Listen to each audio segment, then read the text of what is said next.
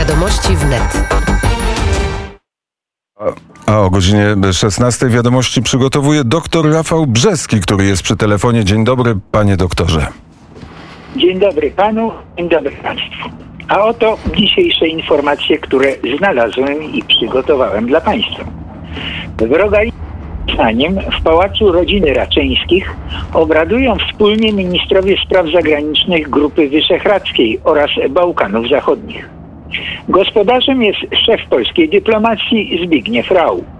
Wśród najistotniejszych tematów konsultacji są polityka rozszerzenia, e, rozszerzania Unii Europejskiej, wzmocnienia partnerstwa regionalnego w świetle sygnałów politycznych płynących z Brukseli, Berlina i Paryża oraz współpraca w kontekście pandemii COVID-19 i odbudowy postpandemicznej. Wezwana rano do MSZ w Warszawie izraelska charge d'affaires Tal Ben Arielon nie przedstawiła żadnych nowych informacji, powiedział po spotkaniu wiceminister spraw zagranicznych Paweł Jabłoński. Dodał jednak, że Polska liczy na zmianę podejścia ze strony Izraela i podkreślił, że politycy izraelscy wciąż odwołują się do Holokaustu, a przecież ani w ustawie, ani w wyroku Trybunału Konstytucyjnego nie ma nic o Holokauście. Świadczy to więc tylko dobitnie o nieznajomości faktów. Specjalistyczna jednostka Castorone rozpoczęła układanie rur gazociągu Baltic Pipe na dnie Morza Bałtyckiego, poinformowała spółka Gas System. Prezes spółki Tomasz Stępień zapewnił, że do końca roku, jeśli nic nie stanie na przeszkodzie, ze spawanych i ułożonych na dnie Bałtyku zostanie 275 km gazociągu, który połączy brzegi Polski i Danii. Natomiast Piotr Naimski, pełnomocnik rządu do spraw strategicznej infrastruktury energetycznej, powiedział krótko. Okoliczności i pogoda bywają różne, ale my robimy swoje i nie zwalniamy tempa. Baltic Pipe ma być ukończony i uruchomiony z pełną przepustowością w przyszłym roku. Korzystając z obecności w Białym Domu uważanego za miękki sona Joe Bidena, rosyjski tandem Władimir Putin-Siergiej Ławrow podejmuje próbę politycznego meblowania świata. Putin konferował dzisiaj wirtualnie z chińskim przywódcą Xi Jinpingiem. Oficjalną okazją do zdalnego telespotkania była 20. rocznica podpisania traktatu o dobrym sąsiedztwie i współpracy, ale jak podało biuro prasowe Kremla, obok okolicznościowych gratulacji wymieniono także poglądy na najważniejsze kwestie stosunków dwustronnych i sytuacji międzynarodowej oraz przedyskutowano kierunki strategicznego partnerstwa Chin i Rosji. Konkretne zmiany strategiczne w układach globalnych zaproponował dzisiaj szef dyplomacji rosyjskiej Siergiej Ławrow w artykule opublikowanym przez dziennik Komersant oraz w dwujęzycznym rosyjsko-angielskim czasopiśmie Rosja w polityce globalnej. Ławrow podkreślił, że Rosja, cytuję, prowadzić będzie nadal suwerenną, niezależną politykę zagraniczną i powołując się na, cytuję znowu, tysiącletnią historię Rosji zaproponował innymi osiągnięcie równowagi interesów osadzonych mocno w prawie międzynarodowym, wytworzenie kultury stosunków międzynarodowych opartych na bazie nadrzędnych kanonów sprawiedliwości oraz skonstruowanie uniwersalnych platform, które pomogą wykreować bardziej trwałe i solidne porozumienia możliwe do obiektywnej weryfikacji. Przykładem takiej platformy jest według Ławrowa blok gospodarczy G20, który potrafi tworzyć powszechnie akceptowane porozumienia, jak stwierdził. Natomiast ONZ ma poważną wadę w postaci Rady Bezpieczeństwa z, jak to określił, nadreprezentacją państw zachodnich. Trzeba tę wadę wyeliminować i dla osiągnięcia równowagi dokooptować do Rady Bezpieczeństwa ONZ przedstawicieli Azji, Afryki oraz Ameryki Łacińskiej.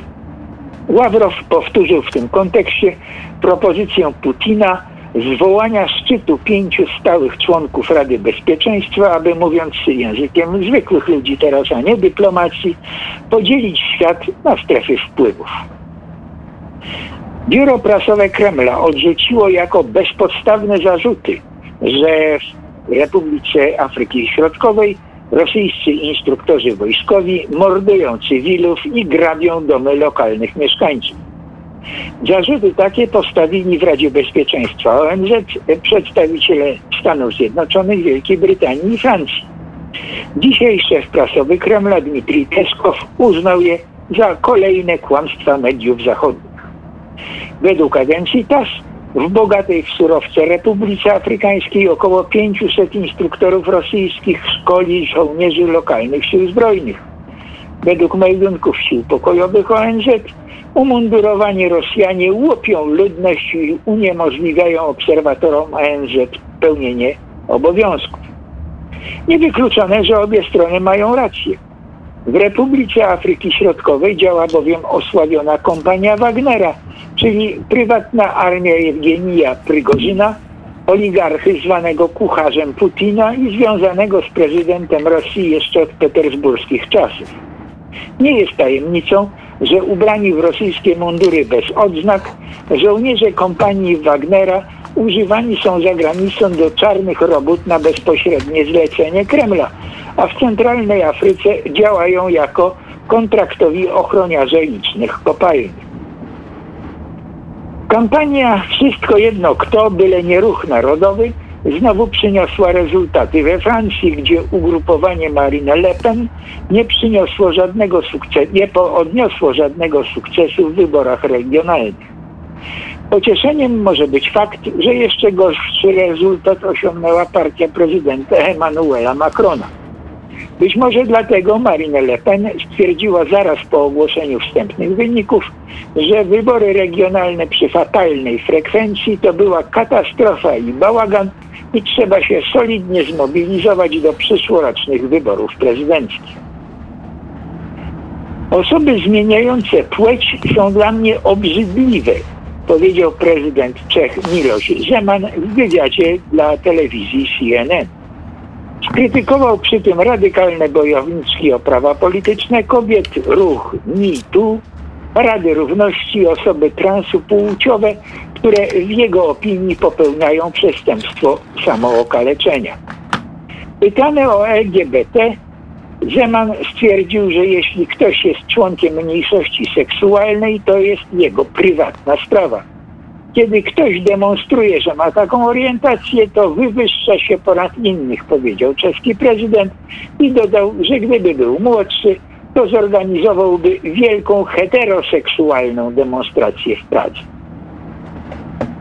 Jak Korea Północna długa i szeroka, słychać sloch i chlipanie, a łzy leją się strumieniami, bowiem wielki następca, niepokonany zwycięski generał, słońce socjalizmu, czyli Kim Jong-un, wyraźnie schudł, co widać na rejestracjach wideo pokazanych w telewizji. Państwowa telewizja KRT, innej nie ma, nadaje rozmowy ze smutnymi mieszkańcami, którzy potwierdzają, że ludzie płaczą przed ekranami telewizorów, gdyż tak bardzo kruszy serca widok wychudzonego sekretarza generalnego. W północno-koreańskich mediach na próżno szukać jednak informacji, co powoduje chudnięcie pulchnego dotychczas przywódcy. Natomiast południowo-koreański portal NK News, który bacznie obserwuje, co się dzieje na północy, odnotował, że pasek zegarka Kim Jong-una jest teraz zaciśnięty ciaśniej niż bywało. Przypominają się czasy, kiedy najtężsi sowietolodzy oceniali sytuację w Związku Sowieckim na podstawie ustawienia polityków obserwujących rocznicowy pochód z trybuny na mauzoleum Lenina. UFO istnieją i nie są wytworem chorego umysłu, ale są nadal niewyjaśnione, niezidentyfikowane i wymagają dalszych studiów. Taka jest konkluzja długo oczekiwanego raportu opublikowanego przez Biuro Amerykańskiego Dyrektora Narodowego Wywiadu. Raport stwierdza, że brak twardych informacji utrudnił wyciągnięcie niepodważalnych wniosków o charakterze i zamiarach UFO. Zdaniem autorów dokumentu, liczącego 9 stron, istnieje wiele rodzajów UFO i każdy rodzaj wymaga, cytuję, odrębnego wyjaśnienia w oparciu o ich wygląd i zachowanie opisywane w dostępnych doniesieniach. Jedno jest wszakże niepodważalne. UFO stanowią zagrożenie dla bezpieczeństwa ruchu lotniczego i mogą stanowić wyzwanie dla bezpieczeństwa narodowego Stanów Zjednoczonych, a więc sprawa jest poważna. Wspomniane w raporcie zagrożenia wiążą się, jak opisano, z zagęszczającym się światowym ruchem lotniczym oraz z brakiem pewności, czy UFO nie są przypadkiem platformami zbierania informacji przez potencjalnego nieprzyjaciela, a także z brakiem dowodów, że UFO nie są świadectwem, iż potencjalny nieprzyjaciel dysponuje przełomową lub niszczącą technologią. I to już wszystkie wiadomości, które dzisiaj dla Państwa przygotowałem. Oczywiście dr Rafał Brzeski wróci ze swoim komentarzem, ale zanim to się stanie, posłuchamy prognozy pogody. Popołudnie wnet, godzina 16.19. Dr Rafał Brzeski jest e, przy telefonie. Proszę o komentarz do e, stosunków polsko-izraelskich i do rozmaitych zdarzeń i słów. Przede wszystkim właśnie uderzają mnie też słowa, dlatego, bo są wypowiedziane bardzo ze strony izraelskiej, bardzo odważnie i z olbrzymim lekceważeniem dla faktów. I ten zarzut nieznajomości faktów padł dzisiaj również z ust y, wiceministra spraw zagranicznych. A ja mam przed sobą dwie książki. Jedna jest z 1941 roku, a druga z 1943 roku. Czyli są to książki przygotowane przez świadków i na podstawie relacji świadków, a nie komentarzy, wymysłów, narracji itd. I znamienny jest w tej książce z 1941 roku, która nosi tytuł Nowy niemiecki porządek w Polsce, jest, została przygotowana przez Polskie Ministerstwo Informacji polskiego rządu w Londynie wczesnego na, wychodźstwie i przygotowana jest po angielsku dla angielskich odbiorców, przede wszystkim dla amerykańskich. I tam jest zamieszczone jedno, jedna grafika z pierwszej strony podziemnej gazetki ukazującej się w warszawskim getto, proszę Państwa. Taka się gazetki ukazywały. I tam jest rysunek muru rozerwanego, zburzonego fragmentu muru, przez które ludzie sobie podają dwie dłonie. I jest odnoto taki podpis pod tym. To jest po hebrajskim, w języku hebrajskim ukazujące się gazeta. Wszyscy ludzie są braćmi. I to jest o artykuł o pomocy, jaką Polacy świadczyli Żydom w getcie a równocześnie są wiadomości, które są na podstawie polskich meldunków polskiego podziemia. I takie prostu zacytuję Państwu kilka. W Grójcu Niemcy zmusili Żydów, żeby podpalili własną synagogę. Po tym pożarze wielu, ludzi, wielu Żydów zostało rozstrzelanych. We Włocławsku, we Włocławku Niemcy podpalili wielką synagogę, a później oskarżyli o to Żydów i, za, i kazali im zapłacić 600 tysięcy złotych kary za to, że zniszczony, zniszczono publiczny budynek. I taka strona po stronie, książka ma prawie 600 stron, są notatki napisane na podstawie doniesień z Polski. Kto wobec tego, kto alarmował świat w 1941 roku już? Jak zachowują się Niemcy wobec Żydów w Polsce? Ta druga książka, czyli to jest Czarna Księga Polskiego Żydostwa, jest również po angielsku, jest redaktorem jest Jakob Appenschlag. Tu nie ma Polaków, redaktorów. W 1943 roku wydana przez Amerykańską Federację Polskich Żydów Sponsorami tej książki, a w zasadzie pod ich egidą zostało między innymi pod ich egidą są pani Eleanor Roosevelt, czyli żona wczesnego prezydenta oraz profesor Albert Einstein. I jest tam opisana jest również po kolei straty narodu żydowskiego poniesione wskutek działań Niemców w Polsce. I w przedmowie redaktor, czyli pan A- Appenschlag pisze, że Polska została wybrana przez Hitlera na, cy- cytuję, centralną rzeźnię Żydów przywiezionych z całych, ze wszystkich innych krajów i największy obóz koncentracyjny dla Żydów po to, żeby Hitler mógł swoją, wykonać swoje przyrzeczenie wykorzenienia narodu żydowskiego z, terenu całego, całej Europy.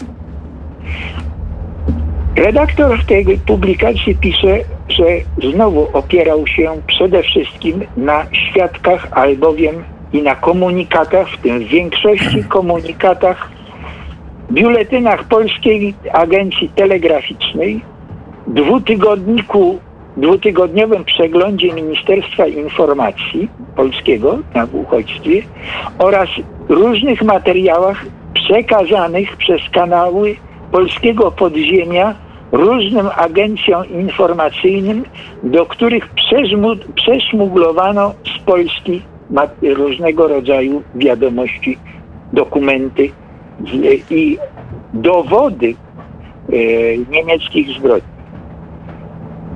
Chodzi łącznie ze zdjęciami i poza tym informacje korespondentów krajów neutralnych, e, niemieckie źródła oficjalne, a jakże, bo były, i nawet przecież była gazetka, gazeta żydowska była przez pierwsze dwa lata wydawana w Polsce i w tej gazecie, z tej gazety też są czerpane informacje, które są oficjalnymi informacjami ocenzurowanymi przez Niemców. I jest ciekawi mnie, dlaczego te takie publikacje nie są przywoływane dzisiaj. Dlaczego tych publikacji nie wydać po raz drugi? To są dowody pierwszego rzędu, no z tamtych lat.